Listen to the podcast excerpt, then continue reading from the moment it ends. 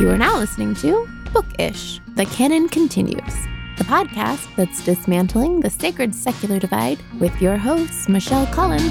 Hey, everybody, welcome back to Bookish, The Canon Continues. I am your host, Michelle Collins, and I'm here today. I'm going to be discussing a book on my own today.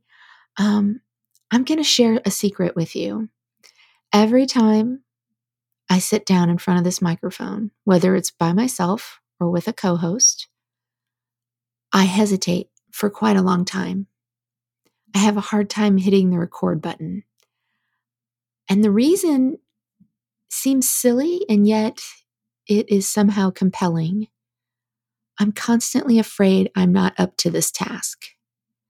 I'm constantly worried that I'm going to choke. Um, and so as I hit that record button, I always feel a little bit sick to my stomach and so very nervous. Now, I can have a conversation. Uh, I'm a good talker. I can fill space. I can do all those things. And yet, somewhere deep inside of me, there lives this doubt that I'm up to this task. Uh, in the course of my writing, many of you know that, of course, I'm studying for my doctorate in psychology. And uh, I've done some writing here and there. Um, I just finished writing a book that's going to be published later this year.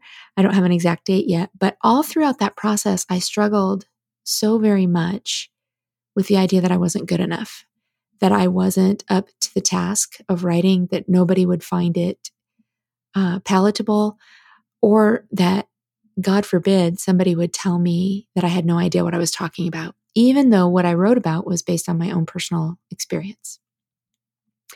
So, somewhere in that process, I did, of course, some reading and some researching and some studying. And I came across a term that at the time I had not heard before. And so I had to spend some time looking into it and trying to understand what it meant. Um, the term was imposter syndrome. And of course, because I'm studying uh, educationally for my doctorate, I picked up my handy diagnostic manual, the DSM 5, and I went to look for it. And lo and behold, imposter syndrome is not a diagnosable anything according to the DSM. It's not mentioned. And so then I was somewhat confused because there seems to be quite a bit of research associated with it or studies associated with it. There seems to be a lot of conversation about it. And almost without fail, if you describe the experience to someone, they, uh, or it's been my experience anyway, that they say, oh my gosh, that's me. And so as I read about the process or this phenomenon, I couldn't help but notice the similarity similarities to what I feel and think often. And uh, so I decided I wanted to do a little more study into this. And of course, being a reader, I went and found some books. I have some audiobooks, I have some paper books. Uh, I've listened to some different podcasts on it, and I've actually discussed the whole thing um, on the other podcast that I co-host, Mental, with my co-host Seth Showalter. Um, so I decided I wanted to discuss it here because the book I have on it was very helpful to me. Uh, it provided a lot of insight and understanding. And as such, I thought I would pass that on.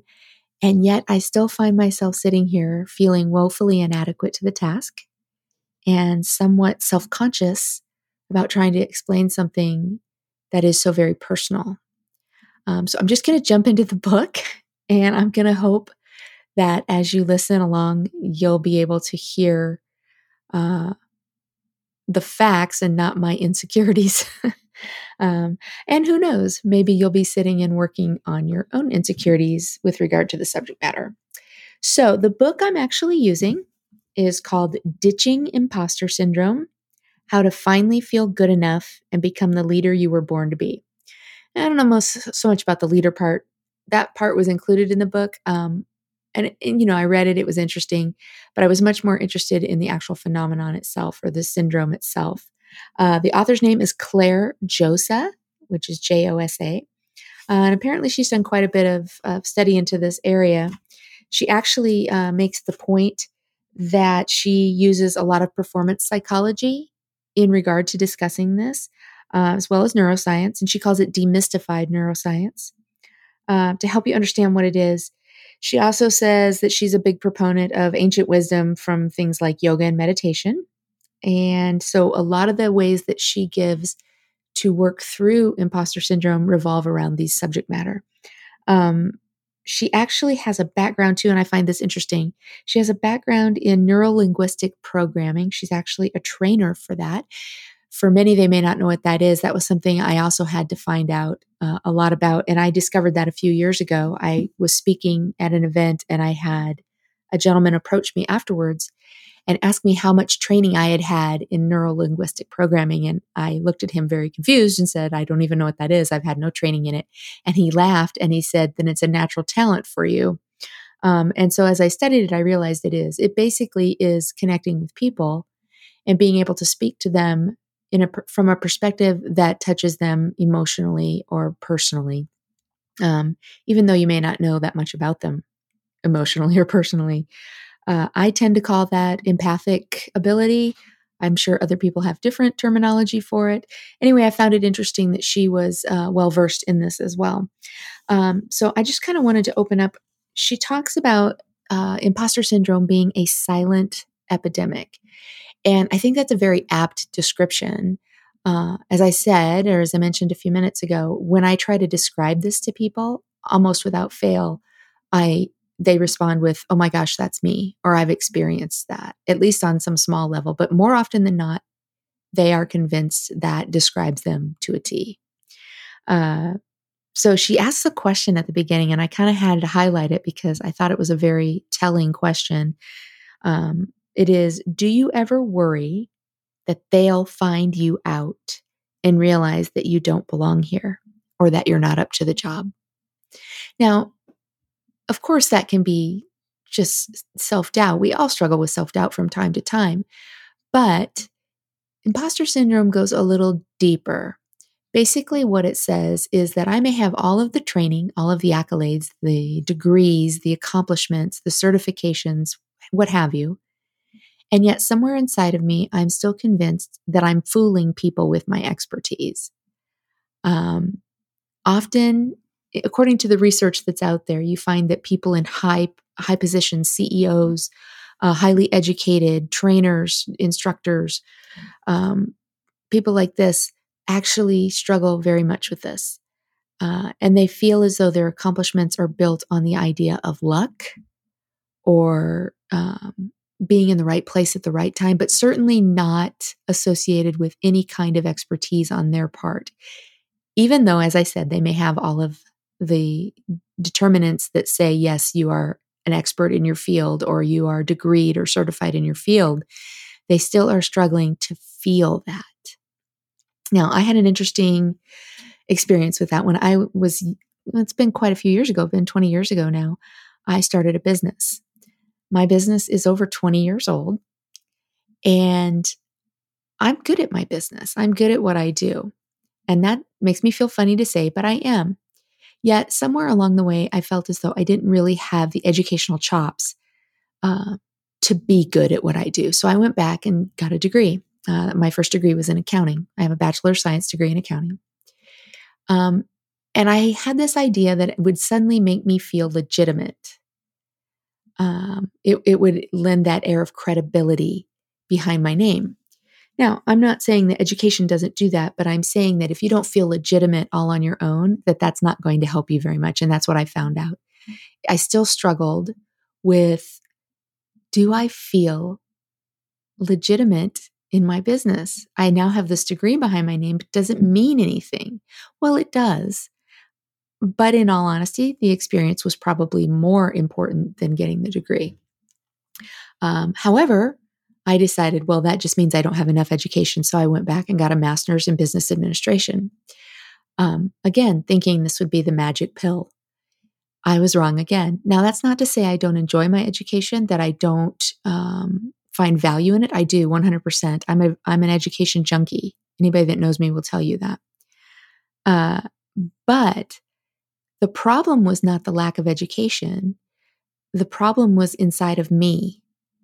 It was the belief that somehow I was fooling people and that I really wasn't as good at what I do as what they thought.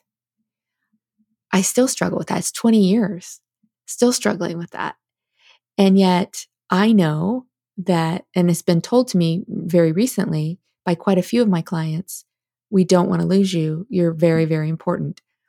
So I don't say that to say, oh, look at me, I'm all that, but to show you that yes, I'm capable, I'm I'm educated, I have all of the the qualities and requirements to be good at my job, and yet inside of me I still feel as though I'm just kind of fooling people.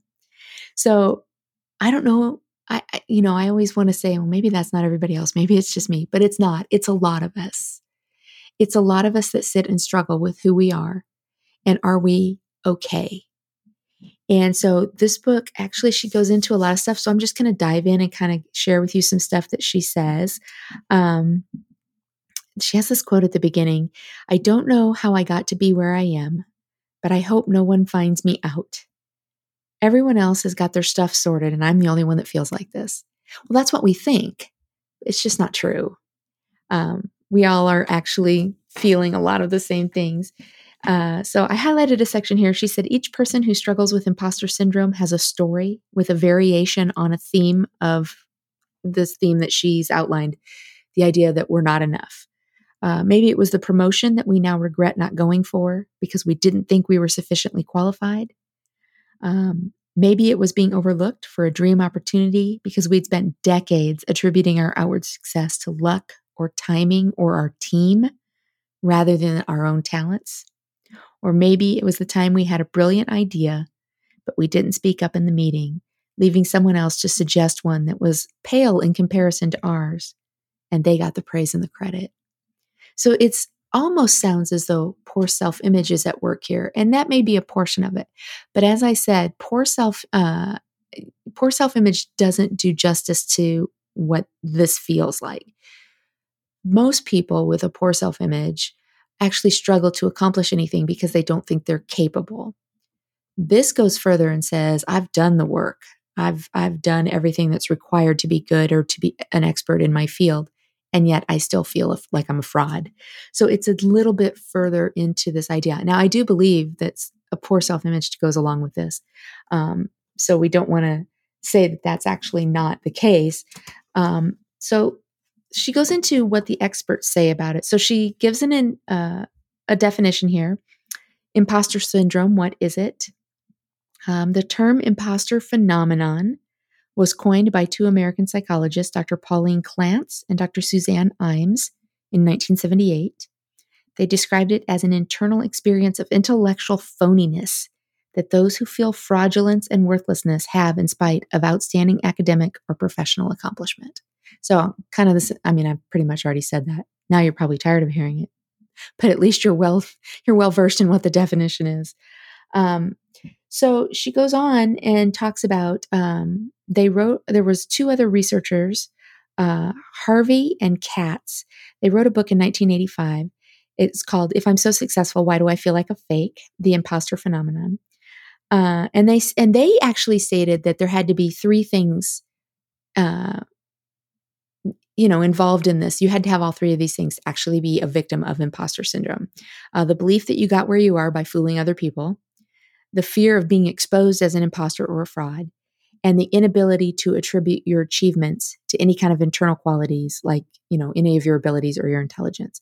So they were saying hey all three of these have to be evident for you to really be somebody that's struggling with imposter syndrome. Um, she disagrees she says it happens anytime there's a mismatch between who you see yourself currently being and who you think you need to be to achieve or create a goal. So, even though there's evidence that you're more than capable, she's saying, even if you feel like, oh, I'm just a fraud, even if you're only suffering from one of those, in her estimation, you are still struggling with imposter syndrome. So, it's it it gets kind of interesting as as you get into it. Um, it's not, as I mentioned earlier, it's not diagnosable per the DSM, the diagnostic manual um, that is used in, in the field of psychology. Um, she says that the main and most shocking conclusion of any of the research associated with it is that a huge proportion of people are struggling in silence, uh, men and women, by the way. Um, and it's affecting their performance. Uh, it's also affecting their mental and emotional health, relationships, and most often even their careers. Um, and yet it's not something that's widely known or discussed. Um, so, as I said, it's not diagnosable, it's not a clinical condition. We say, we say syndrome. Um, she also uses the term phenomenon but it's not something you're going to go sit down in front of a psychiatrist or a psychologist and say, here's what I'm suffering from. And they're going to go, oh, let me diagnose you with this. It's not that kind of thing. So, for a lot of people in the field of mental health, we find this often. People are afraid to be open and talk about what's bothering them because they're afraid of the stigma or being labeled as having a mental health issue. So, if this is what you're struggling with, you don't have to worry about that. Nobody can diagnose you. I'm kidding. We all still worry about the stigma of it, but no, they can't diagnose you with it. So it's not something you have to be, you know, worried about from that from that perspective. Um, imposter syndrome isn't a predictor of performance. Um, there are articles that claim that, but it's just not. Um, it's not actually even this, and I, I, I think people have said this. Well, at least my ego is kept in check, but that's not true either.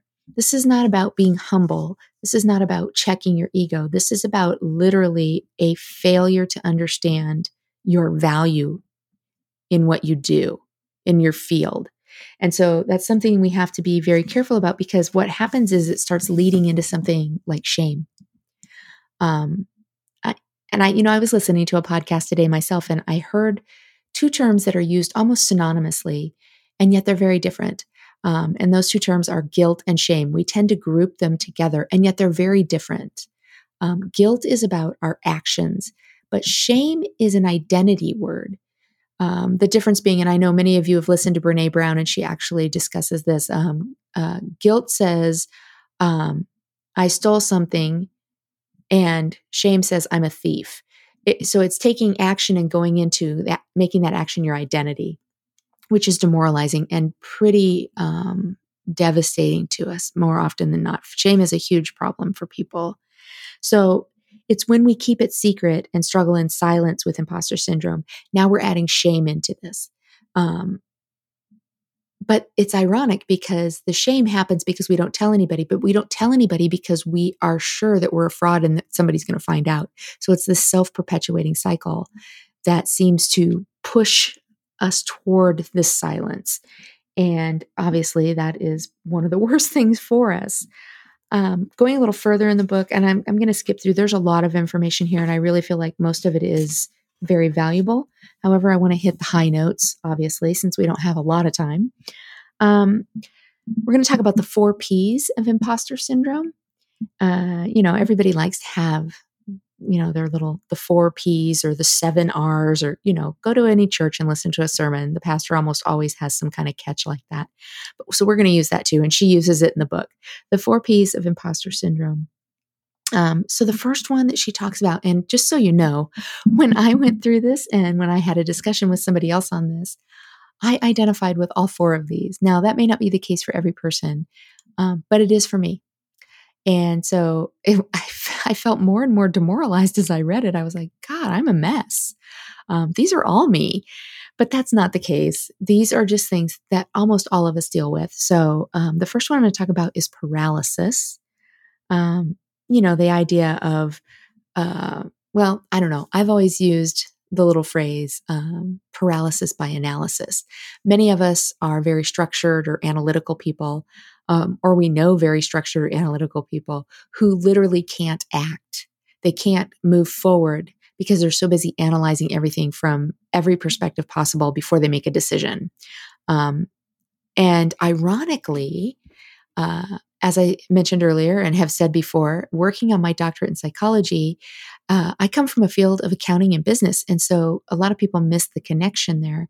But the reason that I actually went into studying about psychology was because I was finding so many times the, the clients and the business owners that I was working with were struggling to be successful. And I thought there has to be a psychological reason behind this. And there is. There's lots of reasons. There always are. Um, but one of the things that I found and I came across with some of my own clients was this idea of paralysis. Um, they were incapable of making decisions that needed to be made in a timely fashion because they needed to analyze everything. Now, I don't know in their case whether they felt like a fraud. Um, I can guess that maybe there was some of that involved. But regardless, the idea of paralysis in business is still very, it's, it's devastating to business. And this is what I found. Um, with the clients that I worked with that struggled with this, they had a very hard time, as I said, making a decision or even making a decision in a timely manner. And, a, and oftentimes in business, there's things that come up that have to be decided, you know, very quickly. If you spend too much time paralyzed, unable to make that decision, you negatively affect your business and the people that work for you. And that's what I saw over and over. Um, but I had to analyze myself in this as well, because I do struggle with this.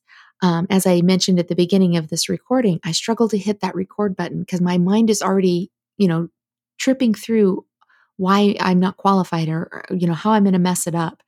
Um, I do the same thing in business to the point of not being able to answer an email because I'm struggling with what if I don't answer it correctly? So I have to be very cognizant of my own inadequacies as it pertains to this, or I negatively affect my business. Um, so again, you can see why this could be very detrimental to career association, things like that, outside of relationships and you know all of those things. Um, so it can be very damaging. So yeah, paralysis. So I don't know. I'm hoping that there's other people that can identify with that. I mean, I hate that other people do. Um, but it's it's a big struggle. Uh, so one of the second P's, and this is another one I really really struggle with and identify, and I've identified with this one for years. Didn't realize it was pertinent or that it had anything to do with this until I started studying this. But the idea of procrastination. Now, there's a lot of people that procrastinate. Um, I happen to be a pro level procrastinator, um, even to the point of sometimes recording my podcast. Uh, now, a lot of it is because you have a lot of things going on in life. There's, you know, you have demands on your time, and sometimes we overcommit ourselves. I'm very bad about that. Um, but the reality is that oftentimes we do so because we're incapable of moving forward. We have to have that stress associated to the action, or we're not able to actually act. Um, I've joked about this for years. Of course, I've been in school for 10 over 10 years now in uh, advanced education. And I don't think I've ever written a paper prior to the day that it was due. Um, and my result, you know, my results have always been positive, which was, of course, you know, confirmed my idea that this was the best way to do it. Unfortunately, procrastination causes a lot of issues with stress. Um, anytime we put our, ourselves psychologically or mentally or physically in in undue stress, we create uh, body chemicals, cortisol, adrenaline, things like that, that actually have a, a chemical effect on our body. An overabundance of cortisol actually is very detrimental to your health over the long term. And that's why stress is associated with things like heart disease and cancer. So we really have to be very careful um, with the amount of stress that we put ourselves under. And so procrastination is one of those stress inducers that a lot of people actually struggle with. And I've read books on procrastination for years, trying to figure out the fix for it. And it wasn't until I read this that I realized procrastination was just a symptom of a bigger problem. And that's why I was struggling to control it because I wasn't really getting to the root of the issue. Um, so, all right, how many of you sit around and wait to the last minute to do something? And then when you get a good result, you feel justified in waiting. Come on, I know there's more than just me. Positive of it, as a matter of, matter of fact. Um, but again, in any kind of entrepreneurial situation, this can be very devastating. In our relationships, this can be devastating.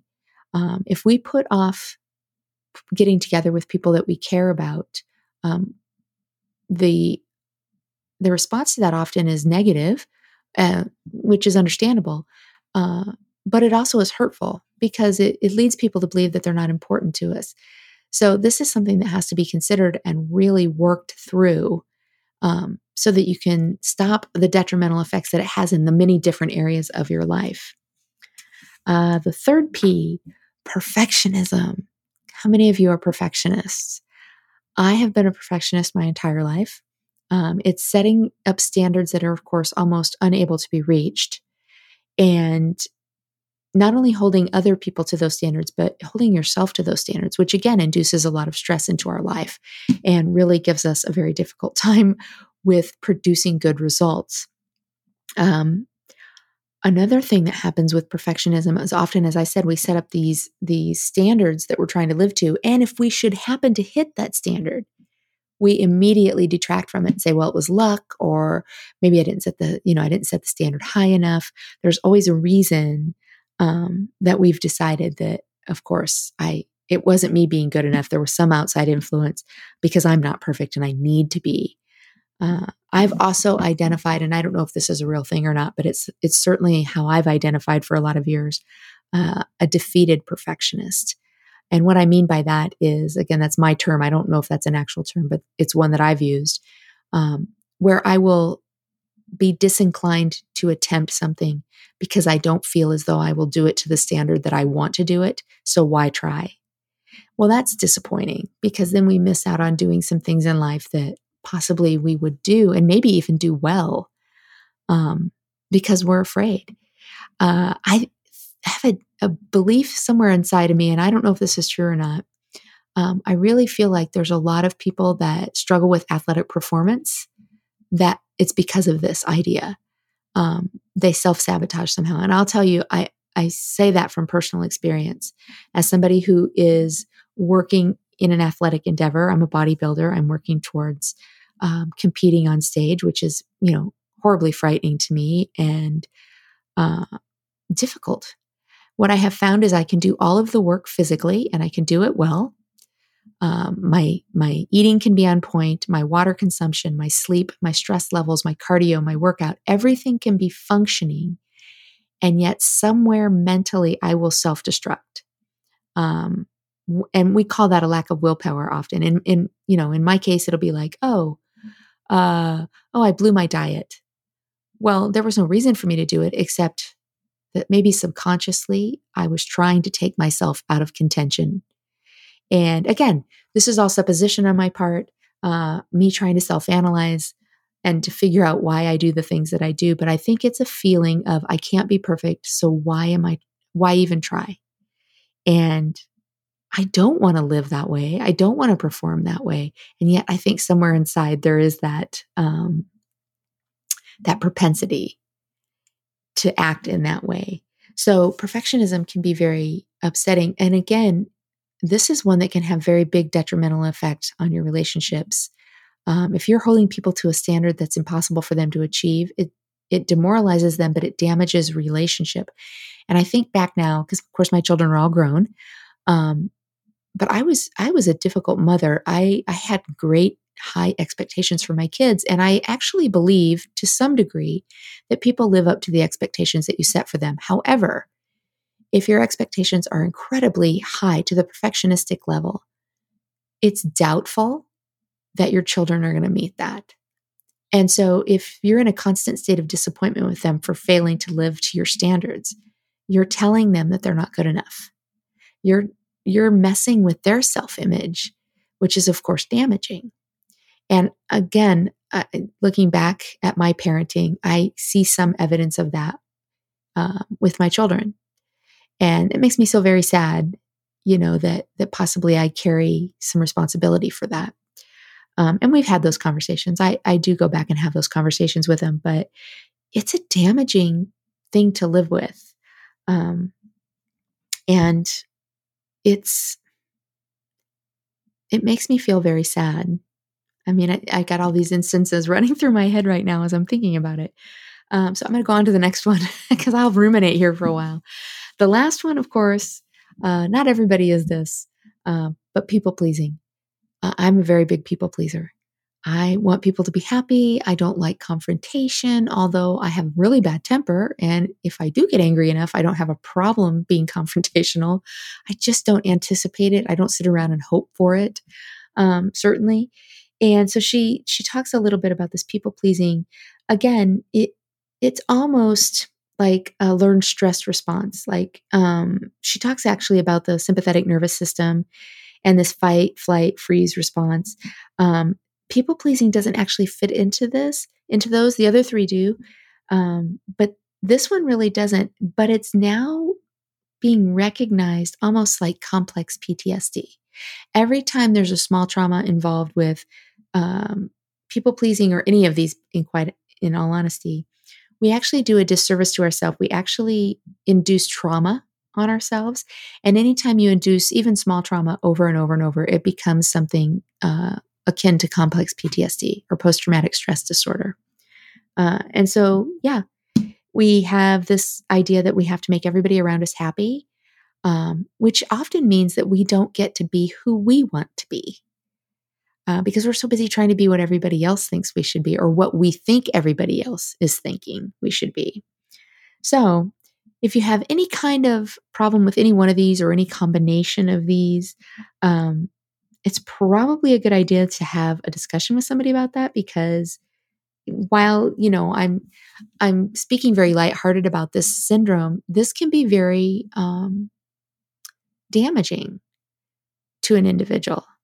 It it does have a disruptive effect on our lives or can and it is something that should be discussed. Uh, so when I say that it's not diagnosable and a psychiatrist isn't going to say anything about it or a psychologist, that doesn't mean you shouldn't be discussing it because it is still something that is detrimental to mental health and definitely needs to be discussed.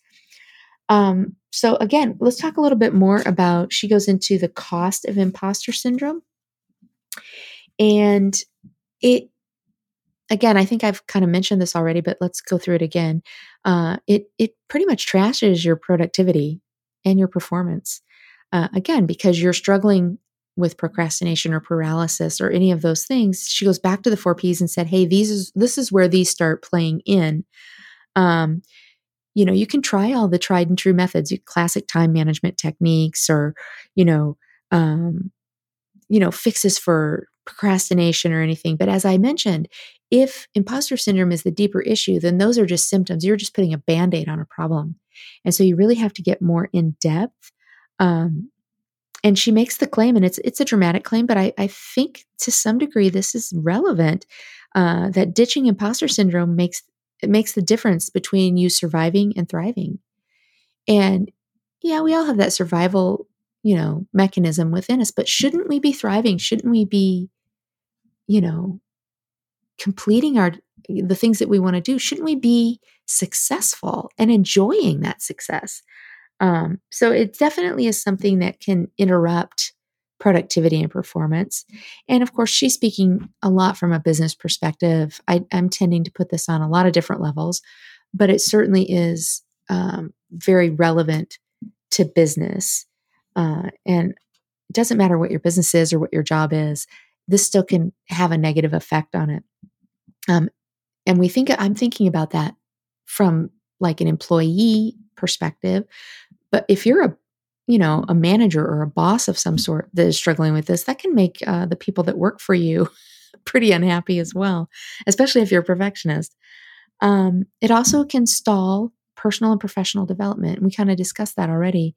Um, but it keeps you from moving towards the goals that you have for yourself because you're so concerned that you're not going to be good enough or that even though you've attained some expertise within the subject matter that somebody's still going to come along and tell you you're wrong. Now, let's be honest. You and I both know that all you have to do is put out an opinion, and it doesn't even matter what the opinion is. Put an opinion out on the, into the universe on social media or on the internet some, in some form or fashion. Guaranteed somebody is going to disagree with you. So we really should just get past that fear because that's going to happen. But it doesn't mean that you don't know your stuff. It doesn't mean that you don't have the expertise or the credentials behind you for your opinion. It just means that somebody disagrees. And that somebody may not have any educational information um, that pertains to the subject matter. Uh, I was chatting with somebody today who was struggling with how they handled a situation.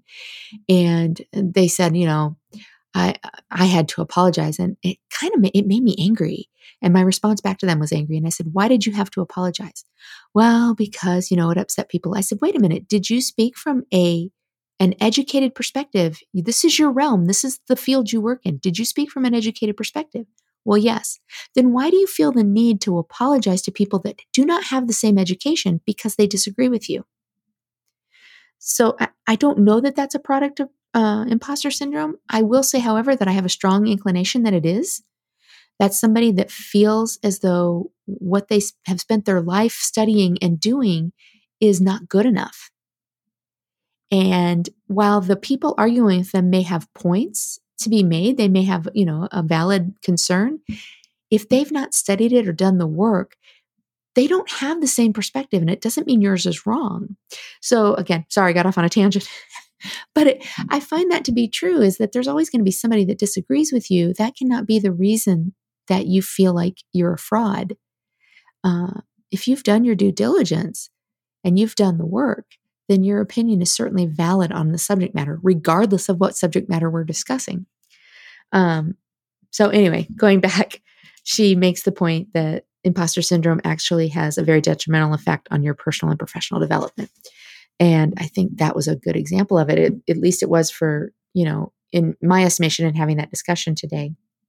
Um, I felt like that was something that um, was holding somebody back.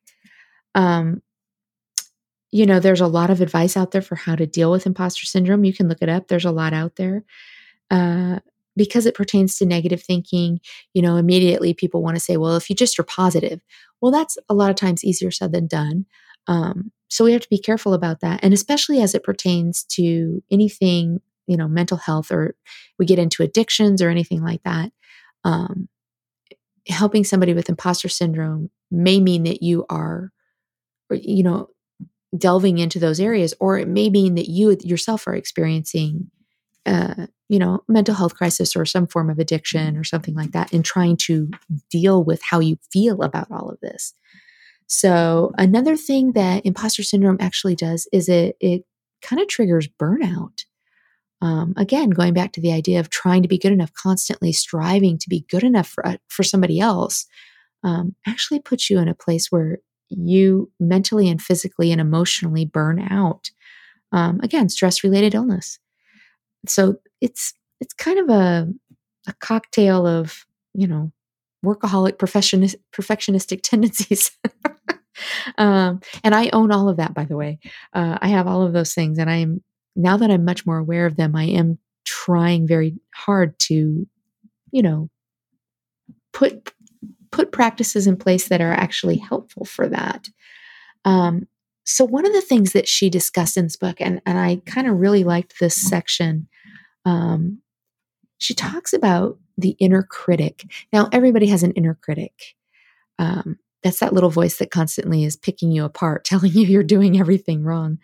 Um, and I have shared before that when I'm writing, I actually hear a voice inside of me, and I called it my internal editor. Um, and again, I'll say, I've said this before, I'll say it again. My internal editor is a bitch. She is never happy. She's a taskmaster. She's a slave driver. She never lets me feel as though I've done something well. Um, as I mentioned earlier, my my book is finished and it's been sent to the publisher. The publisher has accepted it, um, and now I've had to start sending it out. I, I sent it to my very good friend Matthew, um, as he agreed to write the foreword for it it took me days to send it to him. Uh, partly I did forget, but more importantly, I was struggling with allowing him to read it because I'm positive that the feedback I'm going to get is this is horrible. I've also sent it to another very good friend, a couple very good friends, and I'm waiting with, you know, cringing, you know, cringing disbelief that it's going to be good news what they think about it.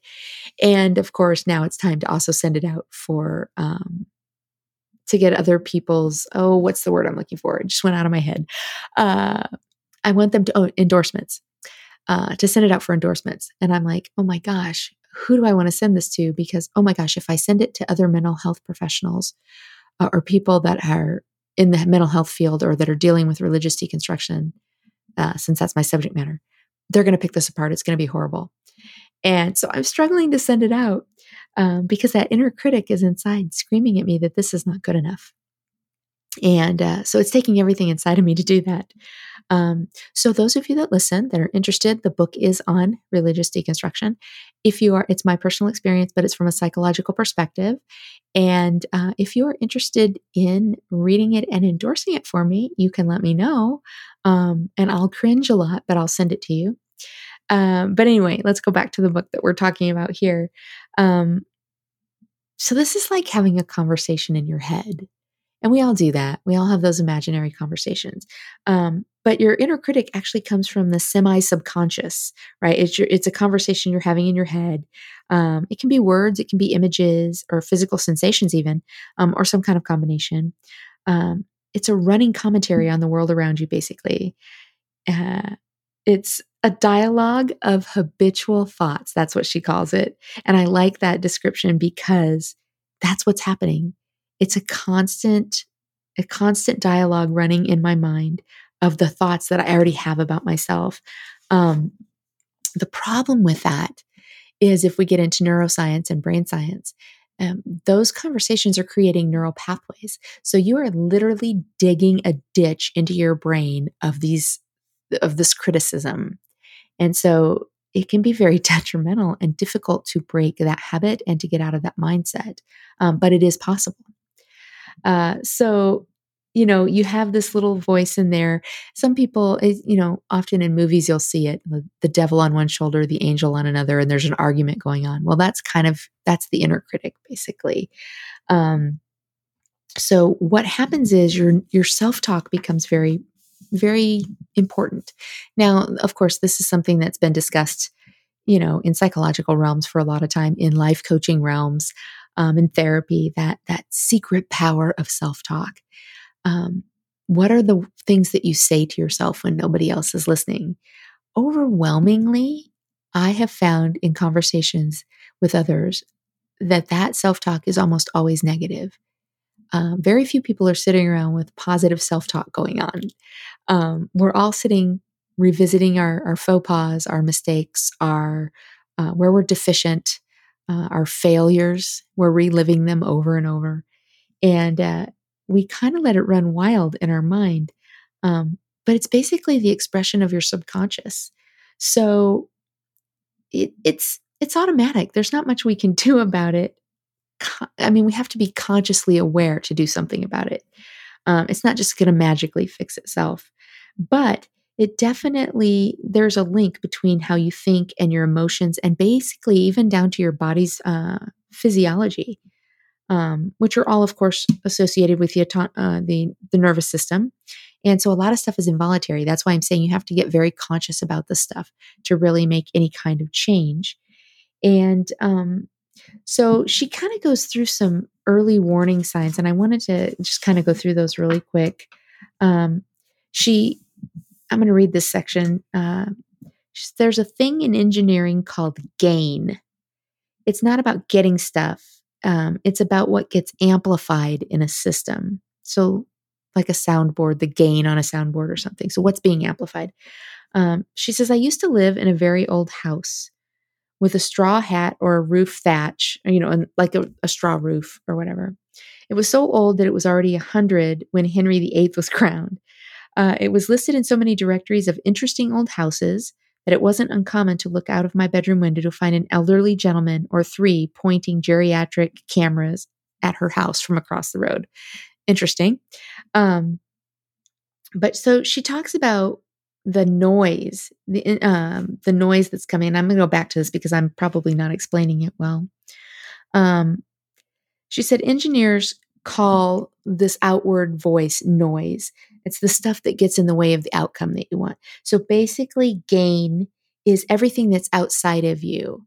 It's all the excuses that we use to not take personal responsibility for something.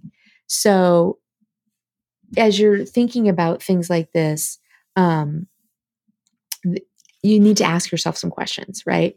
So, let me find her questions here because I thought this was interesting. Um, it's going to take me a second. Sorry. Uh, okay, so maybe I'm not going to find it, but she had a, a, list of questions in here that basically, uh, if I remember one of them correctly, was think about something that you've wanted to do. And now tell me why you haven't done it. List five thing, five reasons why you haven't done it. Almost without fail, you will always find something outside of yourself um, to dis- to distract or detract from what's really going on. What's really going on is is a level within you that's not capable of getting there yet. And yet you're finding these reasons outside of yourself. So again, you're slapping a band-aid on something and you're saying, well, here's the reason instead of going to the root issue. Um, that maybe you just are unclear or unsure if you're capable. And again, at the expense often of having spent a lot of time preparing yourself in some form or fashion to be good at it, you are negating the process by blaming something outside of your ability. Um, so it she talks about a couple ways to actually um, she calls them four emergency stop buttons or early warning signs of imposter syndrome. So she said one of her suggestions is to keep a wins file. Um, you know, it's like a list or, you know, keep pictures or, or something like that. But basically when you when the doubt comes up, then you pull out these wins and you remind yourself of when you've succeeded. Um, without excuse, without saying, oh, well, it was luck or it was because somebody else helped, but the wins that are wholly attributable to you, period. Um, she also talks about thank you letters and praise. Um, and that's to yourself.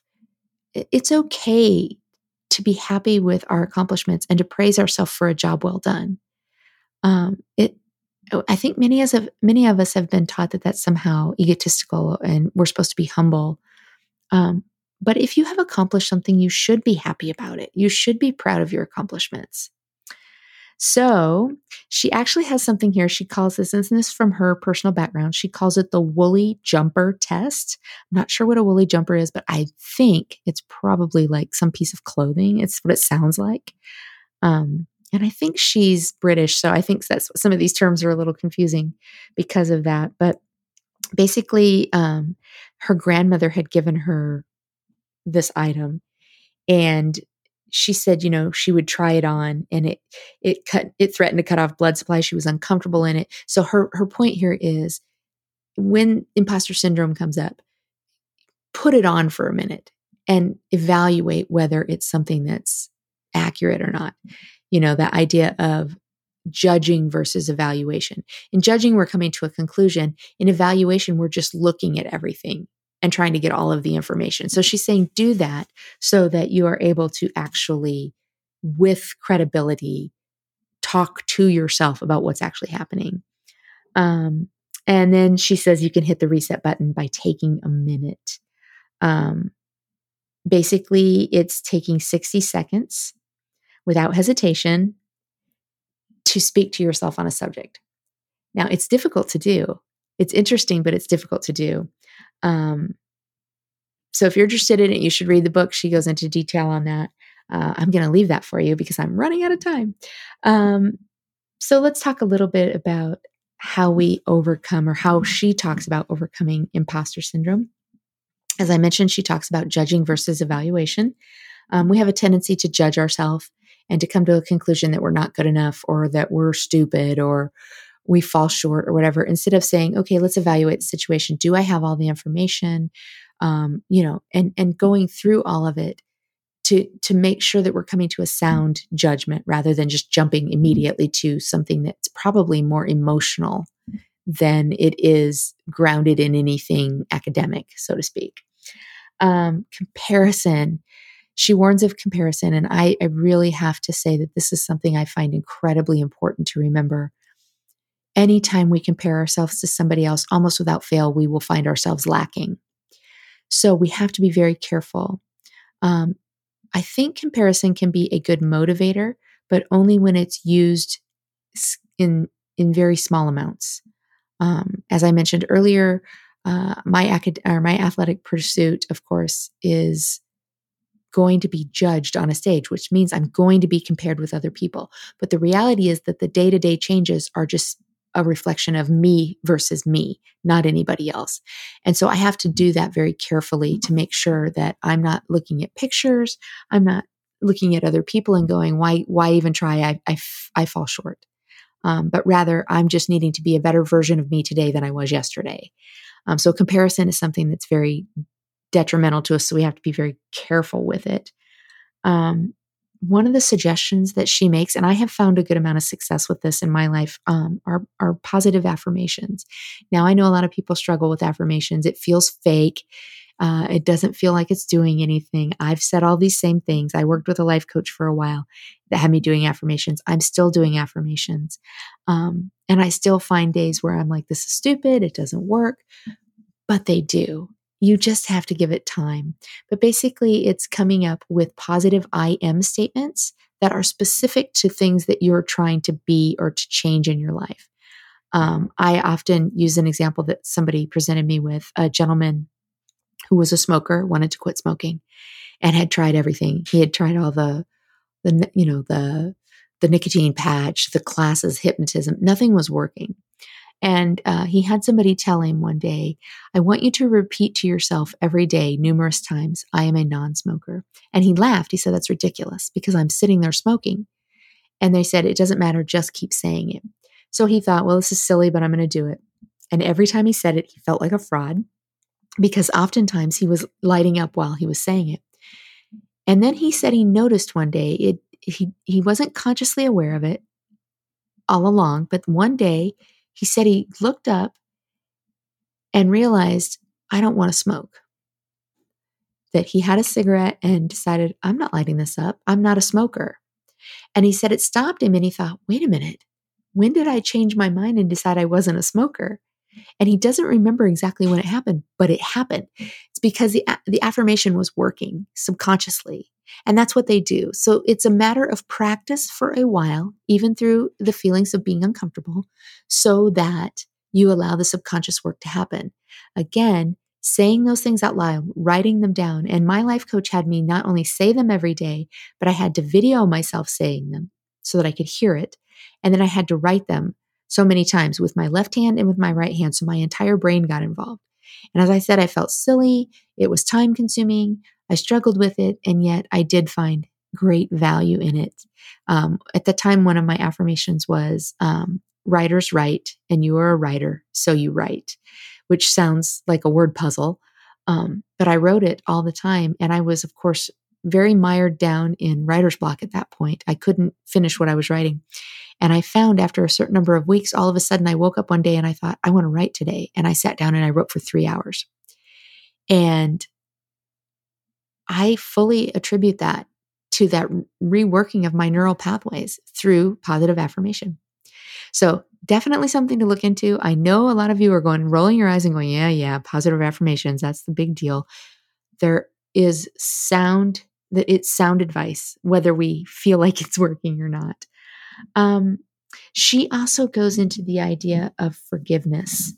Now, again, this is going to lean more towards, I mean, forgiveness is universal, don't get me wrong, but it's something that we often hear in religious circles that we need to forgive. Well, in this case, we're not only forgiving others, but we're forgiving ourselves where we fall short. Um, we have to we have to be merciful to ourselves and that's often very difficult we're often the hardest critic on ourselves um, so she brings up the idea of forgiving not only others, but yourself. Um, she has some quotes here that I really liked. Uh, you can't create a new future while you're still telling yesterday's stories, and that's where forgiveness comes in. Uh, this one's an old one. Everybody knows this one. Resentment is like drinking poison and expecting your enemy to die. You're only hurting yourself. Um, no one can make you feel inferior without your consent. And I think that's something that we really have to struggle with. That again, somewhere within there is a hidden victim mentality idea. Um, well, I'm inferior because this person. Well, you're allowing it. You have to stop allowing it. And that I'll tell you right now, when I went through that with my life coach, it pissed me off to no to no end. Uh, I argued with him over that for quite a while. I got very angry with him over it, and eventually I came to understand he's right. Um, yes, bad things have happened. Yes, I've been victimized in my life. Um, but I do not have to remain a victim. Uh, I can step outside of that and say, how do I start changing my thinking? Now, again, I'm not diminishing people that are still being victimized by others. Please don't misunderstand me. Um, anyway, uh, forgiveness is about setting yourself free from the pain of the past, not pre- not pretending that the behavior was somehow okay. And that's what I'm saying. It's about setting yourself free. We're not we're not pretending that nothing was wrong or that the bad things didn't happen. We're just saying I have to be free from this. Um, so we have to let go of those past grudges against others and against ourselves. Um, I love this one. This is something that uh, I've worked with over and over in life uh, gratitude. Have to learn to be thankful and gracious and, and, and grateful for things so that we actually look at life with a positive lens.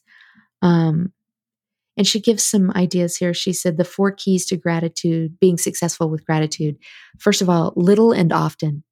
Uh, so it's just the little things and be thankful a lot. So, multiple times throughout your day, stop and be thankful. Um, so, as it pertains to imposter syndrome, when you're struggling, if it's in your work area or your relationships, find positive things in, in those areas to be thankful for and say them out loud. be very specific uh, about those things that you're being grateful for. Um, and it's not just a, a, matter of thinking something, something, but you have to put emotion behind it because that's where change happens is when we start to associate emotion with what we're discussing. So don't, she says, don't think it, feel it.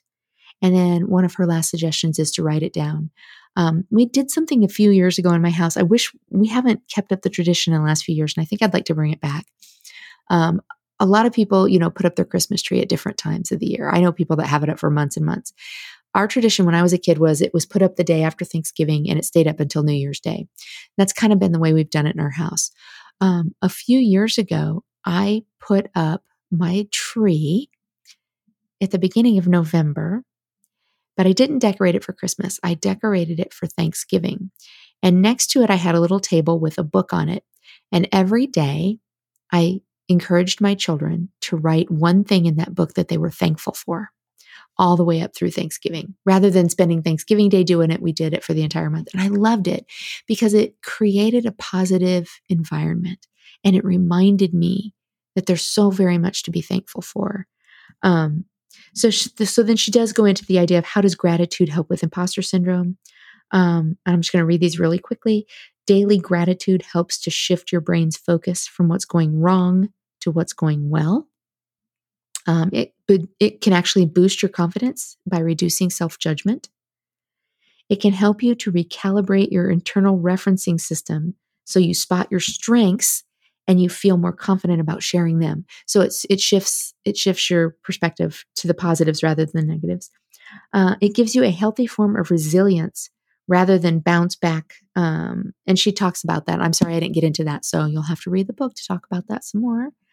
Um, and it helps you to feel safer in taking inspired action towards your big vision dreams. So, gratitude, very, very popular, very, very important. Um, she does go into lasting change and i want to i want to talk about that just really quickly um, you know there's the old idea that a new habit takes 21 days to form um, i don't know if that's actually science or not that's just something that's been said a lot of times. Uh, but one, one of the quotes she has is how long does it take to change a habit? It's instant every single time. So in other words every time you make the decision it instantaneously makes a change, and you just have to do it each and every time. Um, to change a habit, we need to get to the point where we are more committed to our dreams than our excuses. So you can apply those however you choose to imposter syndrome. Uh, I'm certainly not minimizing how difficult imposter syndrome is uh, because I live with it. I, n- I understand the challenges of it. And a lot of times these seem like very pat answers. I don't believe that they're easy. I just believe that they're effective over the long term. Um, so that's the book. Honestly, there's a really a lot more, and of course, that's always the case when we're talking about a book. Um, there's always so much more detail involved than we can actually cover in a you know an hour podcast. Um, so overall, decent book. Uh, some good information, some good suggestions. Again, it does lean more towards um, the business side of things, but I think much of it is applicable to our personal lives uh, and our relationships and whatnot. So, thanks for hanging out with me and talking about me being an imposter and a fraud. Uh, thanks for listening to me share my fears about hitting that record button. Um, looking forward to some other books I'm going to be bringing. I am going to tell you another secret. I am moving across the country. And so um, I feel a little scattered. I hope it didn't come across in this, but it might have. And that's the reason uh, life is very stressful right now. So I have some other good books coming up, um, but the next couple may just be me uh, as I am traveling with a laptop and a microphone.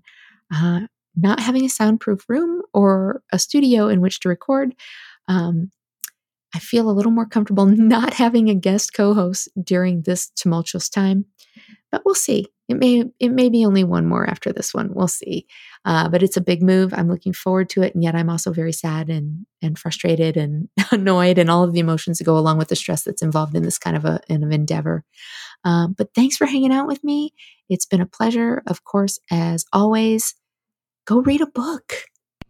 Bye, everybody.